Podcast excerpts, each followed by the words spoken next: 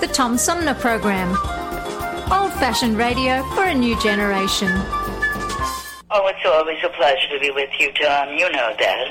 Yay, Tom! I love it in Flint! You're very astute, Tom. Tom, easy question. I'll debate Andy Dillon on your show. Well, uh, that's a very good question. Uh, hello, darling. This is Elvira, Mistress of the Dark, with Tom Sumner. I'm all right, Tom. How are you? You lucky day, Mr. Sumner. Ciao, Tom. How are you today? That's a good question. Hi, this is actor, comedian Joe Nipote, and you're listening to the Tom Snyder, uh, Tom Smothers. Uh, I mean, I'm sorry, what's his name? Uh, Sumner. The Tom Sumner Program. Good morning, Tom. How you doing? Hey, at least I got the Tom part right. The Tom Sumner Program. Old fashioned radio for a new generation. Our fellow Americans. Right now, the COVID 19 vaccines are available to millions of Americans. And soon, they will be available to everyone. The science is clear. These vaccines will protect you and those you love from this dangerous and deadly disease. They could save your life. So we urge you to get vaccinated when it's available to you. That's the first step to ending the pandemic and moving our country forward. It's up to you.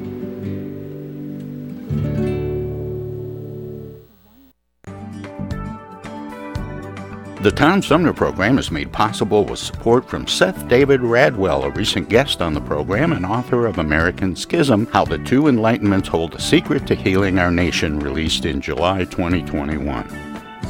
As Publishers Weekly writes in its recent glowing review of American Schism, business executive Radwell's epic debut examines the historical influences that have led to what he sees as the collapse of politics in the United States.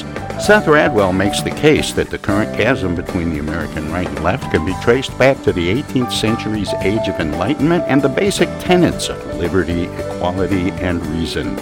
American Schism provides a historical perspective that can help bridge current day divides. American Schism by Seth David Radwell is available at Amazon, Barnes & Noble, and wherever books are sold. For more information, go to americanschismbook.com. Hi, this is Gretchen Whitmer, and you're listening to the Tom Sumner Program. And welcome back, everybody, as we roll into the second hour of our three hour tour known as the Tom Sumner Program. My guest this hour is an associate professor of history in the Department of Engineering and Society at the University of Virginia and the author of a new book called Autonorama The Illusory Promise of High Tech Driving. His name is Peter Norton. He joins me by phone. Hi, Peter. Welcome to the show. Thanks, Tom. It's great to be here. Um, I, I, need to pull this apart a little bit. I think we need a couple of definitions here for context. Um, first, high tech driving. What do we mean when we say high tech driving? Well, right now, most recently, the people selling it uh, mean what they like to call autonomous vehicles, vehicles that supposedly drive themselves uh, without the faults of human beings, without all the human failings we have as drivers, and therefore they're allegedly perfect. And that's this generation's version of high tech driving. There have been earlier generations of high tech driving that, that were different, but with the same kind of promise that they would solve all our problems. And when you say the illusory promise, you're really just referring to the fact that technology isn't necessarily perfect either, is it? Oh no, exactly right. And I like the way you put it because there's everyone knows that humans aren't perfect. Uh, certainly not perfect drivers. We, you know, lose something like 37,000 people a year are killed on American roads. Um, so yeah, humans aren't perfect, and then this kind of sets up the high tech driving salesman uh, because then they can sort of say, well, then robotics must be better uh, since robotics don't have human failings. But then what they don't tell you is that the robotics are also bad for mostly different reasons than humans are bad. Humans are bad because of impatience, distraction, fatigue, alcohol, and so on. Robots are bad for different reasons. And, and when you say that, I'm thinking of the testing. Uh, I think it was a Japanese car company, but they were testing in Australia, and they were testing autonomous vehicles. And you know the the vehicles were doing great, except they had this flaw. They the radar in the car, and you probably remember this story, couldn't judge the distance of a kangaroo crossing the road when it was airbound. Yeah, so I mean the the uh, programs running these cars are trained, so to speak. They learn from uh, feeds from sensors, uh, you know, cameras and so on, that what things are. And so if they encounter something that doesn't fit the patterns of what they've been trained on, they don't know what to do. You know, so if a kangaroo is jumping up and down, it's like uh, an object appearing and then going away and then reappearing while you and me, you know, having lived in on planet Earth much longer than that car ever did, and and having been in many different kinds of situations, not just road situations, we know that an object that appeared is probably still there somewhere, just out of view. How much is the evolution of the automobile uh, following the development of technology and how much of it is following demand? Well, you know, that's a interesting way to put it because, you know, the people selling these things have always been eager to find new kinds of demand for what they have to sell. And technology has been one way to set, sort of promise more and thereby, hopefully, from their point of view, increase the demand. Um, so, uh, for example, right now, General Motors is promising zero crashes, zero congestion, zero emissions uh, because of autonomous vehicles. And, and that kind of extreme overpromising is meant to uh, you know attract demand with technology. So technology can be a way of making a incredible promise credible, and when you make an incredible promise credible, uh, the people who you know are believing this this promise will go along with it. You, you know when people fool you, your you, your trust goes down, but then they can say, well, look, we we we disappointed you before, but that was because we didn't have the latest technology, and now we do, and so this becomes the way that they regain trust, even if the technology doesn't deliver uh, what's promised. But isn't it kind of tough to create demand for products that much much like our Australian kangaroo friend are a moving target? Oh yeah, um, I mean it's been a it's been a struggle. And you know what I mean by that. You mentioned General Motors and talking about Yeah. no more crashes because these autonomous vehicles would be so smart that they would just avoid those problems. But they're also um, talking about be no more parking problems, be no more. In in fact, they're describing. Um, they're starting to describe a world where there's just a fleet of vehicles that you just pull up on demand to come and take you where you want to go, and then they go off and pick up somebody else and take them. And there are just these cars in motion all the time. There's no need to worry about parking. That's right. They're they're uh, sort of, and and what this is a really incredible promise.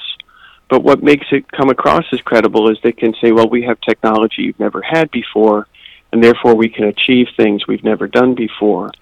But we've been down this road before um, a few times. What I mean is the road where they promise that state of the art technology will deliver these amazing things and then it doesn't happen. And and the reason is you know ultimately the limit is not the technology. The limit is the idea of moving one two three maybe four people at a time in a large vehicle that has to be spatially demanding it has to be energy intensive it has to be expensive.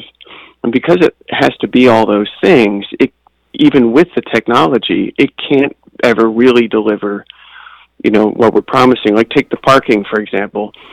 We already know thanks to uber and lyft that you actually exacerbate congestion when you have everybody uh, summoning cars and having them take them straight to their destinations. Um, you get big backups wherever these the popular destinations are. Um, so the yeah the the promises are not uh, credible, but they're made to seem credible because then they can say, well, we've got LIDAR, we've got radar, we've got state of the art sensors, we have uh, amazing computational powers, we have networks, um, you're connected. And all this stuff is so impressive that then the promises somehow seem more credible.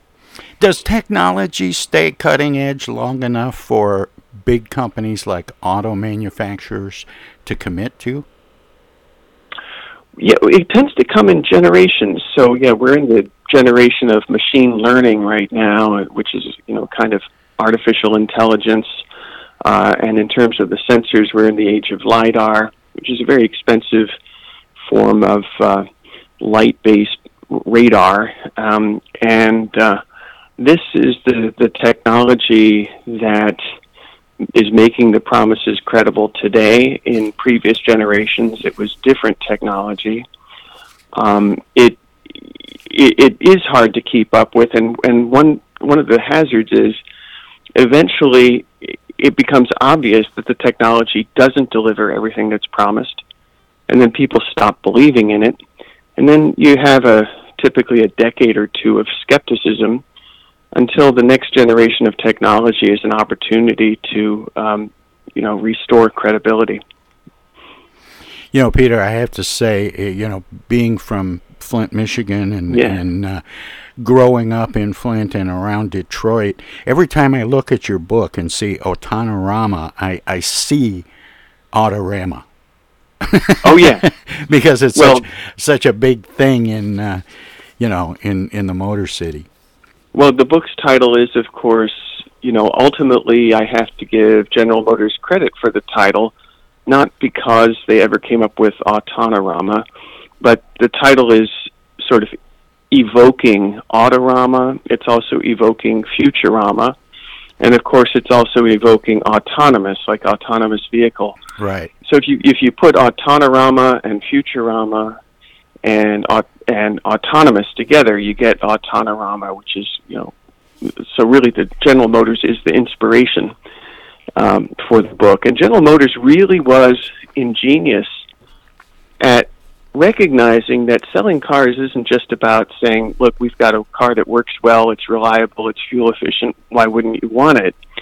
They instead sold uh, a fantasy, a vision of a perfect future that we would all be part of, a future where everybody drives everywhere for everything without any delay or any traffic jams and has a parking place right at their destination for free when they get there. And it's been a, an impossible fantasy, and pursuing it has been really expensive and, and destructive. But uh, General Motors has really set the standard for making um, a vivid depiction of an attractive future that let that then leads people to um, you know buy buy uh, cars and and buy roads too uh, in an effort to get there. Is are, are the uh, the original big three automakers are they primarily responsible for the notion that at least in America everybody has to have a car? Well, uh, I would say yes, with the addition of other interest groups uh, that that were also in play, particularly the road building interest groups. Um, they recognized they had a lot, uh, a lot of business possibilities in a car-based society too, and so automakers, road builders, to a lesser extent, uh, uh, like the American Automobile Association, um, the petroleum people, um, the pavers. Um, they were really united together to make sure that, well, for example, when we define if a destination is acce- is accessible to people, we define that on the basis of can you drive there. And then when you make something accessible to drivers, it tends to be inaccessible by anything else. And so we end up with a car dependent society. And the engineering standards and the uh, design standards that give us that car dependent society were lobbied for intensively at the state and federal level by the automakers and their allies. Peter, um, I have to take a uh, short break here. Can you stick around Yeah. for a few minutes so Of we can course, talk some yeah. more? The name Sure of the thing. book is Autonorama by Peter Norton, who is uh, a uh, let me see, I want to make sure and get this right. Associate Professor of History in the Department of Engineering and Society at the University of Virginia. And the book is uh, Autonorama The Illusory Promise of High Tech Driving. And we're going to take a short break. If you're listening to us on uh, WFOV 92.1 LPFM in Flint, they are a broadcast service of the Flint Odyssey House Spectacle Productions and my good friend Paul Herring. And we're going to let them squeeze a few words in or do whatever they do when we go to break. If you're streaming us at tomsumnerprogram.com, we have some messages as well. So uh, don't touch that dial, don't click that mouse. We'll be talking more Autonorama when we return. Everybody's doing a brand new dance now. Hi, this is Mark Farner, and you're listening to the Tom Sumner Program.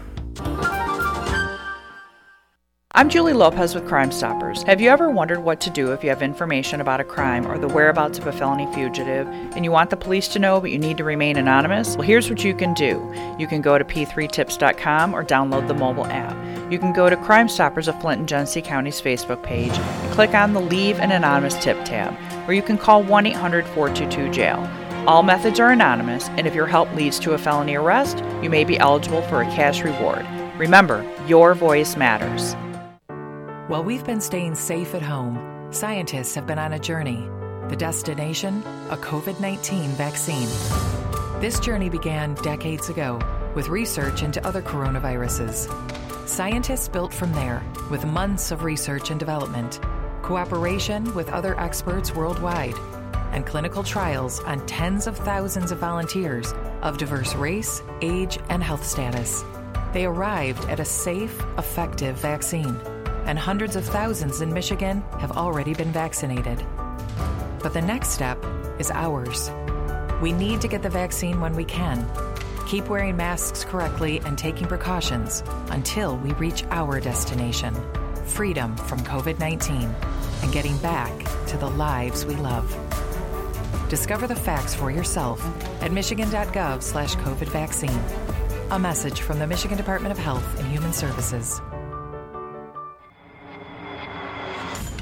The Tom Sumner program plays host to the best political roundtable on radio every Wednesday from 10 a.m. to noon. Armchair Politics features great commentary and analysis about the headlines from local, state, and national politics with an alumni of world class pundits, plus quotes, tweets, and those weird and wacky stories we call the X Files. If it's Wednesday, catch Armchair Politics on the Tom Sumner program. East Village Magazine is the monthly neighborhood magazine read all over Flint. With support from grants, donations, and advertisers, East Village Magazine's talented local writers give you an in depth look at local news, issues, and people that make Flint Flint. Copies of East Village Magazine are available at many of your favorite shops and restaurants around Flint or online at eastvillagemagazine.org. East Village Magazine, community focused and community supported. Discoveries. They happen when we least expect them, in places we thought we knew. And discoveries have a way of teaching us a little more about ourselves along the way. Welcome to Flint and Genesee County, where up north meets down south. Home to Michigan's largest county park system and a vibrant culture. A place filled with discoveries we've yet to make throughout acres of beautiful lakes, wetlands, and woods, and in the diverse city beyond where the uplifting melodies of gospel choirs fill the air, where the work of renowned artists color the galleries and museums, where the fresh fruits and vegetables at the downtown farmers market awaken our senses, and where the cultural center and planetarium broaden our view of the world. Let's spend a few days enjoying the wonders of Flint and Genesee County, where the joy of discovery is pure Michigan. Your trip begins at Michigan.org.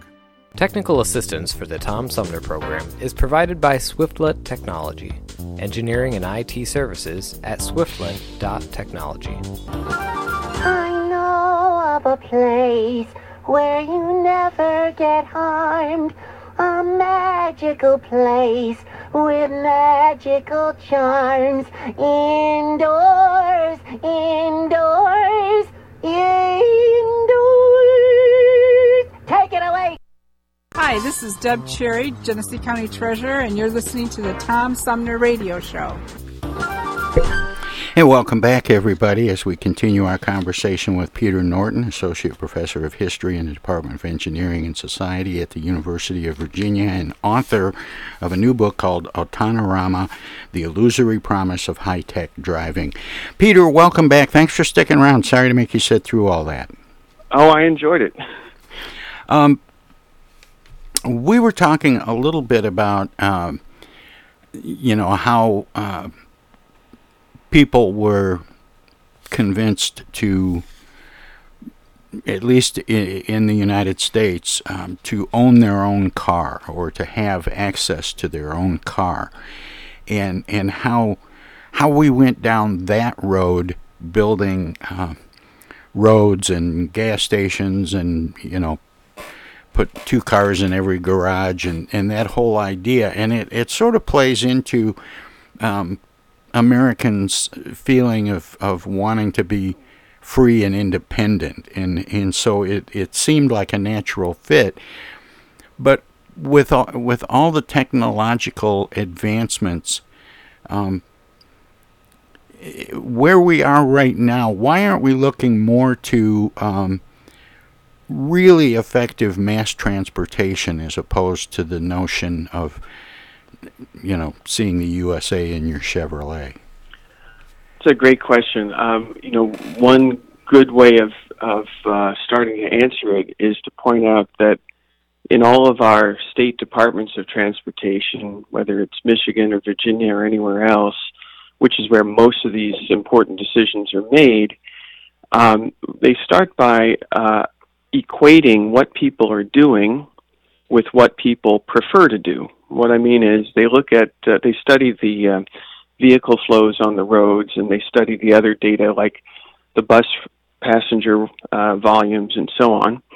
And then from that, they they conclude, well, that's what people prefer to do, so that's what we serve. Like, for example, if 94% of people are driving a car alone, well, they just make sure that people can drive alone. And the, you know, the the mistake in that kind of reasoning is pretty obvious, namely what people are doing is not necessarily what they prefer to do. It's very often, you know, if they're driving, it's very often because there is no other choice. And I, you know, I want to be clear. I'm not uh, saying that driving is necessarily bad. I'm just saying people should have choices, and, and one of them can include driving. And in cities, we can we could give people a lot more choices. Um, if you live out in the country, you know, you probably need to drive, but if you live in a city, it would be pretty easy and affordable um, in terms of public money to make sure that people have choices, and, and one of those choices could still be driving. Is there is there a, a, a path that transportation evolution is on? I mean, does it? Um, is there? I, I keep wondering. I, for one, when I was a little younger, I played music full time and traveled around and, and mm-hmm. played drums. And I often thought that I would rather not have a car and ride public transportation if not for having to haul a set of drums around all the time. Yeah. and and so I could never embrace what I thought was a coming trend of people getting away from an individual automobile and mm-hmm. and going with public transportation. Is there a generation coming that that um, it certainly seems like young people care a lot less about getting their driver's license and driving than I did when I was that age.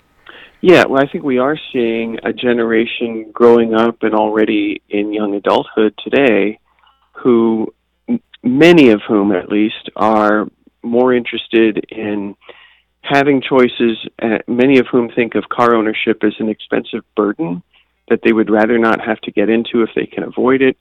Many are moving from the suburbs into the cities so that they can have some choices about how to get around so yeah, there has been some uh, generational change. It's not revolutionary, but in in the sense that it's not extreme change, but it's it's significant change, and um, I think that that is a good trend because that will help us recognize the car for what it originally was. The car was originally a special purpose transport tool. For example, if you had a drum set to carry around, uh, that's a special purpose transport tool you need for that job. But um, companies, General Motors just being one of them, successfully redefined the car as an all purpose mobility necessity that everyone has to have. And, you know, anybody who works with tools knows that the all purpose tool is never quite as good as the special purpose tool at any particular job. You know, a good carpenter has a nice selection of tools and doesn't try to find one tool for every job. But we've had in this country uh, one tool for every job transport, namely um, the car. But you, I think you're right. I think we're starting to see many more um, possibilities as cities open up bike lanes, uh, improve their bus service, introduce bus rapid transit, um, improve their uh, transit systems. Not that that's happening very quickly, but you know some cities like San Francisco, for example, uh, are doing a, a really impressive job. So, where are we in this in this evolution? Do do and what does the timeline look like? We start with uh, we've got certain features that seem somewhat autonomous. I, I remember a friend of mine buying a, a used Cadillac from it was a 1965, and it had um, photoelectric automatic bright light dimmers which was way ahead of its time for 1965. But now we've got curb feelers and all these different, you know, bells and whistles that go into our cars, working toward this idea that at some point, um, and and we're very nearly there, um, the cars will literally drive themselves, and then this notion of of having some sort of public fleet of driverless vehicles that will just sort of uh, Uber us to wherever we want to go.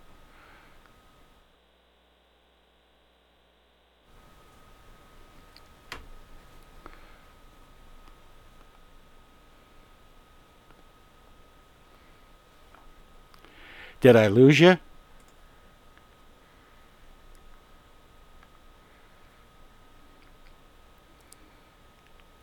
Did I lose you, Peter? I think I think I did. I might have to uh, reconnect. We had a little glitch in our internet there, and when that happens, it uh, it tends to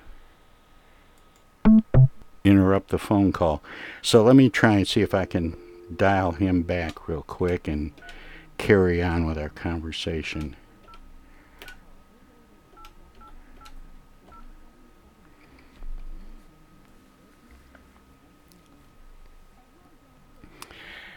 Anyway, my guest is uh, Peter Norton, and uh, we're going to try and reconnect with him. We got cut off. Yep. Stand by just, just for a moment.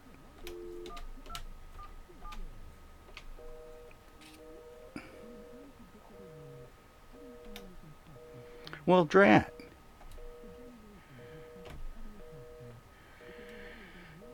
Oh, that didn't work. Let's try it again.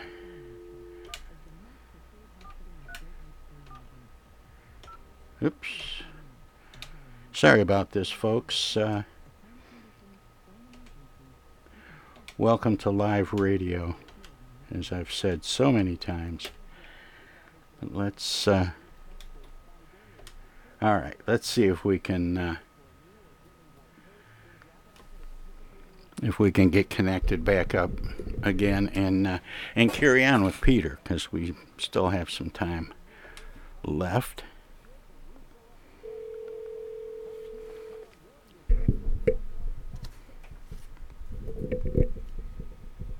Are we on?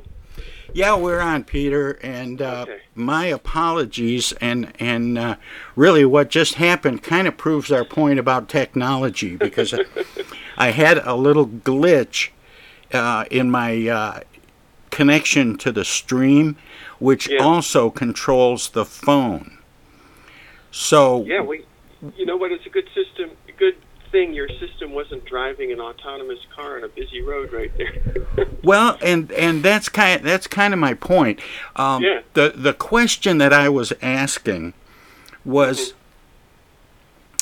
You know, we, we have these these bells and whistles that keep getting um, more sophisticated, and eventually, you know, we're we're being told that there'll be this fleet of driverless vehicles that will just show up on demand and haul us to wherever we want to go. Um, but what is there an end goal to the, to all this where we go through certain phases? Here's the autonomous vehicle phase, and right. and then we get to I don't know flying cars, and you know then eventually we have uh, you know some kind of mass transportation system that that um, uses all of our technology and infrastructure to, you know, move people from place to place. Is or are we just being led around by the technology that makes itself available? Well, uh, that I think that's our dilemma, and I think we have a choice. Uh, the choice is, uh, you know, we, the people who want to get around, can, you know, tell the companies what we want, tell our uh, elected officials and our policymakers and our city officials what kind of transport we want, and insist that we get it. Um, but the, the distraction from getting what we want is the constant message we get about what what's coming, whether we want it or not. I mean, strangely, given the fact that this is supposed to be a free market economy where consumers choose, the message from the promoters of autonomous vehicles is autonomous vehicles are coming, whether you like it or not. Get ready, and they they say it pretty much exactly like I just said it. They're coming whether you like it or not. Just get ready, as if we in a free society don't have choices, and the technology or the technology companies make all the choices for us. So, in in other words, where this is going depends on whether we keep getting led around by the people who want to sell us stuff or whether we insist that we as consumers and as citizens ultimately are the choosers. And if we like their technology, great, we'll take it. It can do some wonderful things. On the other hand, if we want some low tech, sustainable, affordable alternatives, we can get some of those too. But the big companies are not going to sell us bike lanes and buses just because they're not profitable. And so our question has to be do we want a profitable transport system that's profitable for the companies that sell it to us? Or do we want a transport system that works for us and that's also sustainable so that our children grow up, um, you know, with climate being a manageable problem instead of it being a disaster?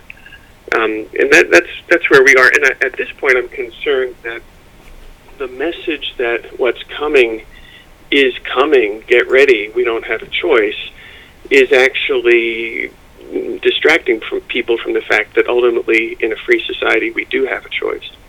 Well, yeah, because uh, ultimately what they're saying is this is the wave of the future, and right. you can't stop progress.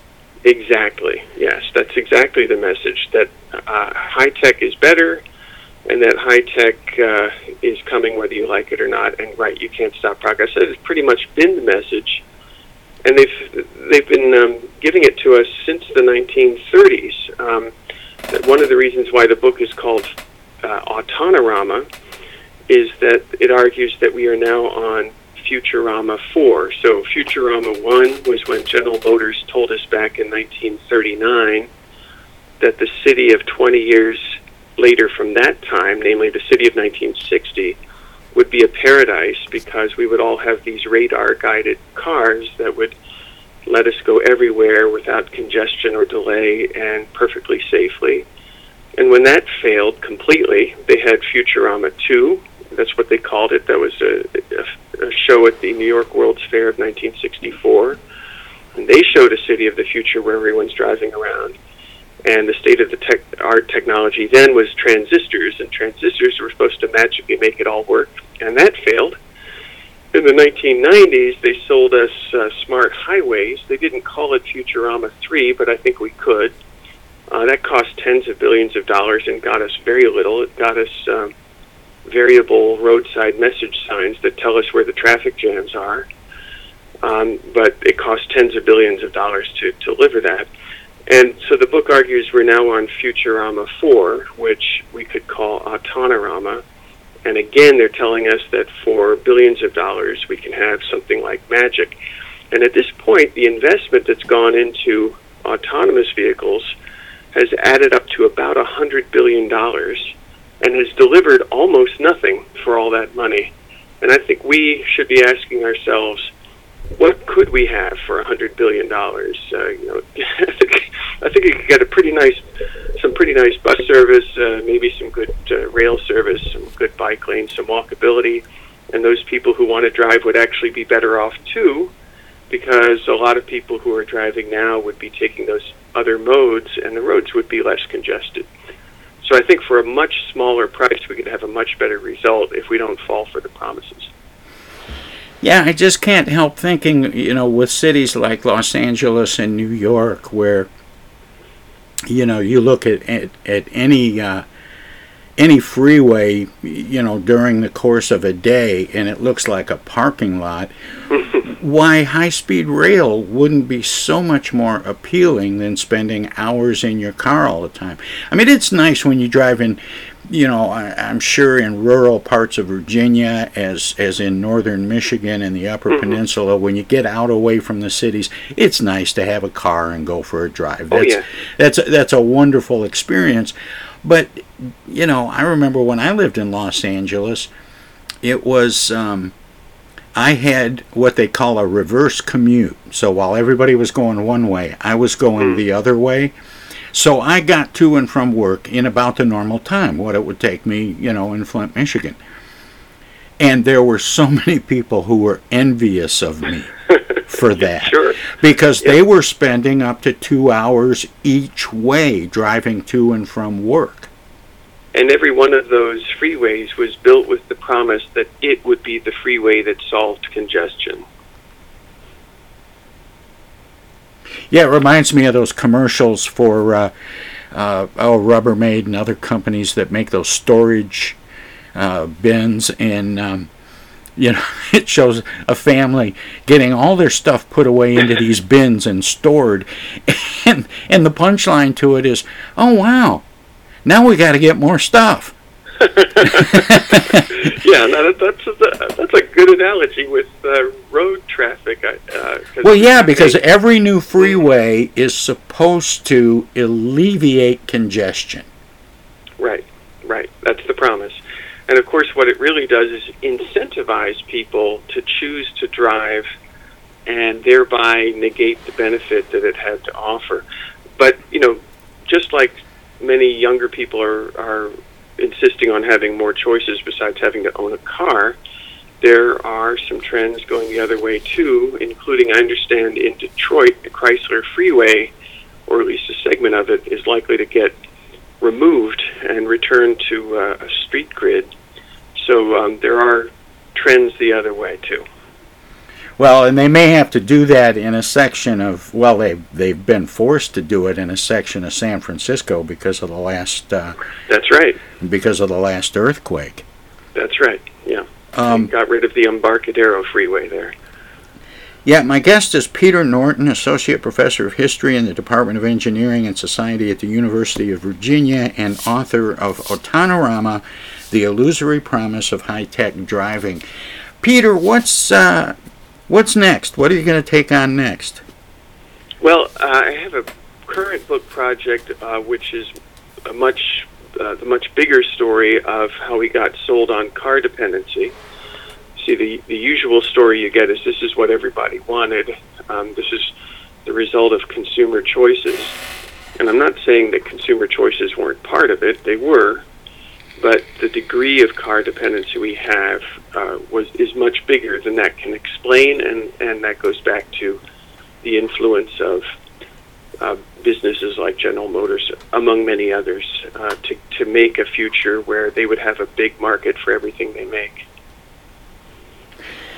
And um, you know, I wondered, uh, what about the the idea of of infrastructure. You know, we we've been talking around it a little bit with, uh, you know, how it accommodated this this growth in consumer demand for automobiles because Yeah. they could get to where they wanted to go independently, and and yet we keep getting all kinds of promises of uh, i- infrastructure that's that's going to be brought up to date in some some way, and I'm not even sure if we know what infrastructure up to date is supposed to be and look like. Well, you know, what's interesting to me is that if you look at uh, the headlines from any year going back to uh, certainly to World War II, uh, without interruption, every every year the headlines on some page of the newspaper is going to be, uh, "We don't have enough roads."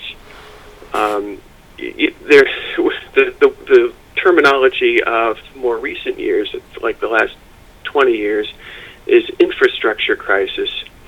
And I got curious about where this word came from, and I looked into it. And at the United States Chamber of Commerce, there was a speaker, uh, and she said to uh, reporters that there was an infrastructure crisis because you, the uh, Chamber of Commerce likes there to be a lot of big roads getting built. And the reporter said to to her, oh, "What do you mean? There's an infrastructure crisis? Uh, we, you know, research shows that the U.S. has the best road no- network in the world. It's actually mostly relatively well maintained. Um, and, and her answer was, "When I don't call it a crisis, you all don't pay attention." And so, uh, if you if you convince people that there's a crisis, you can sell them uh, more roads. Um, but it's pretty clear we need a future of fewer roads, not more. Roads haven't solved congestion. We need where it's where it will work. We need more uh, efficient means of getting around, and that will give the drivers a better experience too, because it'll take some of the drivers off the road, and those who keep driving will have more capacity. Um, so, in, the infrastructure crisis, so-called, has a lot to do with selling road capacity that we then have to maintain, and we have been sold so much road capacity that we can't maintain it all which is a signal that we shouldn't be building more. We can we should be concentrating on maintaining what we already have. Well, Peter, we're going to have to end it there, and uh, I want to say thanks for spending this time with me and the listeners and sharing some thoughts from your book, Autonorama. Uh, the Illusory Promise of High Tech Driving by Peter Norton. And Peter, I always give guests an opportunity to let listeners know where they can find out more about you and your work, past, present, and future. Do you have a website? Yeah, um, if uh, somebody were to Google University of Virginia and Peter Norton, my university webpage would come right up. And the book is available at all the usual places, whether you like Amazon or Powell's or Barnes and Noble or, or your local bookstore can order it. Uh, so yeah, that that would be uh, where to go. Well, Peter, thanks for uh, for being here and for your patience during a few little technical glitches. Sure. And keep up the good work. Hey Tom, I really appreciate the conversation. I hope you have a great morning. All right, take care. Bye bye. Again, that was uh, Peter Norton, and we are going to take a short break. We have lots more of the Tom Sumner program straight ahead. Hello there, citizens. Darkwing Duck here, and every time I'm in Flint fighting crime, I always stop by the Tom Sumner program. Don't forget, stay dangerous. Darkwing Duck out. While we've been staying safe at home, scientists have been on a journey. The destination? A COVID 19 vaccine. This journey began decades ago with research into other coronaviruses. Scientists built from there with months of research and development, cooperation with other experts worldwide, and clinical trials on tens of thousands of volunteers of diverse race, age, and health status. They arrived at a safe, effective vaccine, and hundreds of thousands in Michigan have already been vaccinated. But the next step is ours. We need to get the vaccine when we can, keep wearing masks correctly, and taking precautions until we reach our destination freedom from COVID 19 and getting back to the lives we love. Discover the facts for yourself at michigan.gov slash COVID vaccine. A message from the Michigan Department of Health and Human Services. Say, objection. I object. I object to that, Your Honor. Oh, hi, Mom. What's up? Dana, what are you doing? Oh, you know, just um, Attorney General stuff. Listen, I have a legal question. What is it, Mom? I just got a call from the water company. Apparently, your father has not been paying the bill. I guess they're going to turn the water off because we owe more than a thousand dollars now. Can you believe it? Actually, I can't. So listen, we just have to send them $200 in edible arrangements gift cards, and that will keep the water on. Now, here's the legal question What is the website for edible arrangements? Mom, it's an imposter scam. Imposter scam. Is that .com or .edu? No, the call was a scam. Scammers will pretend to be a government agency or a utility company or someone else you might do business with. A big red flag is if they tell you that you can pay them using gift cards. So, when in doubt, ask for the information to be sent to you in writing. And never give a caller or someone you don't know your personal information or your money. If you do suspect an imposter scam, report it to my office at mi.gov slash agcomplaints. Okay, all right. And Dana, where do I file a complaint that my daughter hasn't visited in over a month? Does your office have a website for that? Okay, Mom, I'm hanging up now. I'm Michigan Attorney General Dana Nessel. Visit mi.gov slash agcomplaints for your connection to consumer protection.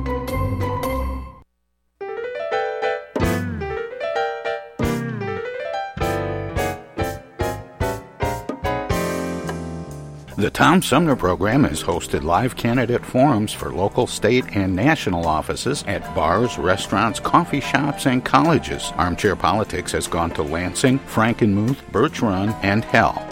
Hell, Michigan, that is. We've done shows all the way to the Mighty Mac and back to the bricks. We've done remotes from a baseball stadium in Lansing, a grocery store opening in Flint, and from a moving train. We'd like you to tell us where to go next. You can write to us at TomSumnerProgram.com, call us at 810-339-8255, or contact us on Facebook. This is your chance to tell the Tom Sumner Program where to go.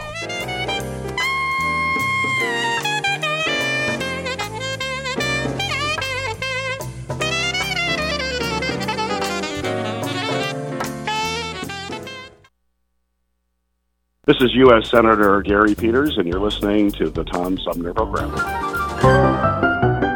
Welcome to this presentation of the Comedy Spotlight on the Tom Sumner Program. We used to steal the wheels off of baby coaches to make go karts. Now, those of you that don't know what a go kart is, a go kart is made from wood that you take old orange crates of stuff like that, and and uh, a, it's shaped like an eye, like a big eye. We'll stand it up for you. Uh, a board goes across this way, and then one goes down the middle, and then one goes across this way again. Then you have to make an axis so that you can make a left and a right turn, hammer, uh, hammer down rope, and everything. So you can make a left and right turn. Then you need wheels. You've got to have baby coach wheels. Got to have them. Nothing else will work. So we used to go out at night stealing baby coach wheels. 287 baby coach wheels we stole. The odd wheel was because old Weird Harold had a Continental on the back. and uh, you get in your get in your old go kart there and just sit in it and just pretend that you were driving all over the country. And you got to have your own music to run to ride your, your go kart.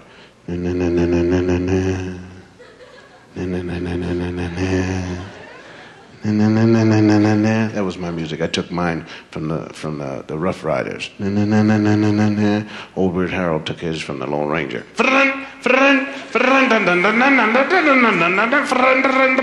And Crying Charlie took his from the Green Hornet.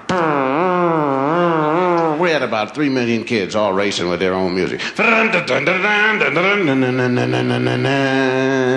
And so the cops heard about our stealing because the mothers reported. Their kids out here stealing our baby coach wheels. Every morning we put our children into the baby coaches, push them, the coaches don't move. Children look up and say, Why me? so we had to hide them.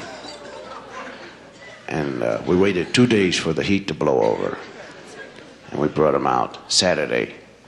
Saturday morning, Go Kart Championship of America. And we're out there, all of us, full force, 300 kids out there. And we're warming up our, our go karts at the top of the hill. We had a race on Dead Man's Hill. It was called Dead Man's Hill because it went straight down for about a quarter of a mile and then it emptied out onto a freeway. Henceforth, the name Dead Man's Hill.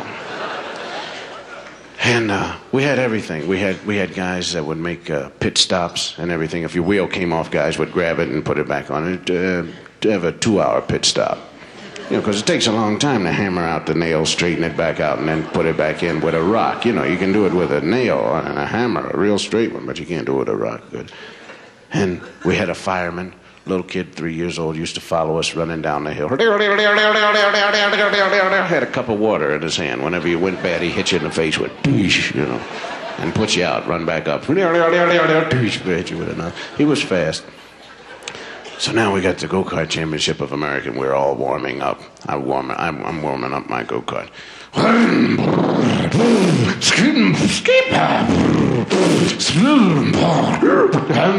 Hadn't even gotten out of first gear yet. Old Weird Harold's warming up his Rolls Royce. His sounds like this. And his old crying Charlie.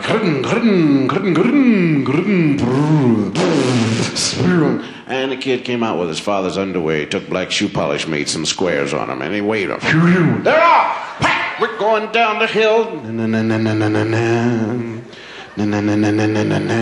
I'm winning by six inches. Right behind me is old Weird Al. And he's gaining on me. It's almost like a four-way tie for first place. Old Weird Harold shot past me. Gotta catch up with him. Reached into my pocket, pulled out my trusty can of three-in-one oil. Zoomed ahead. One of the kids went off to the side. An accident. Boosh right in the face. Got him. And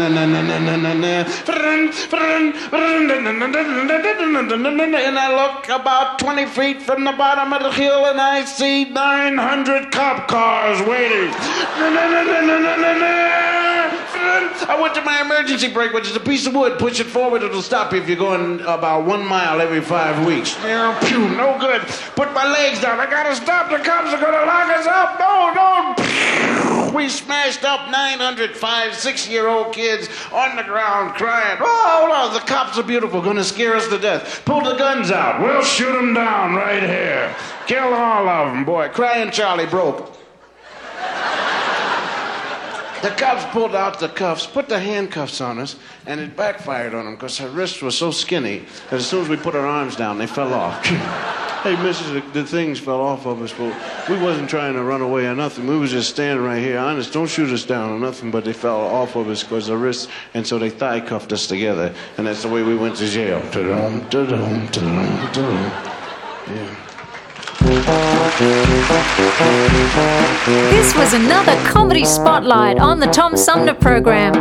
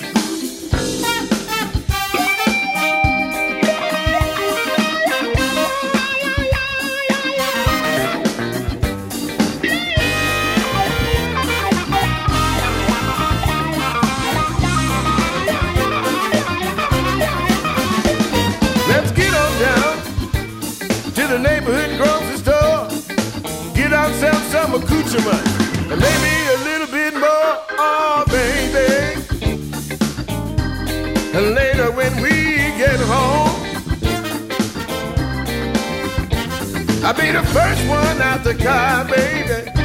Heading for that bedroom.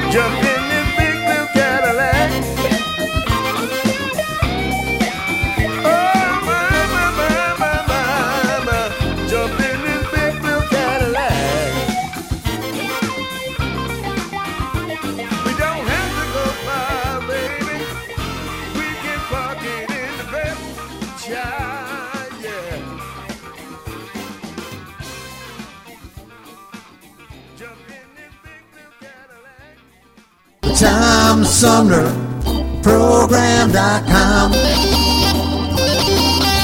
The Tom Sumner Program.com. From the Tom Sumner.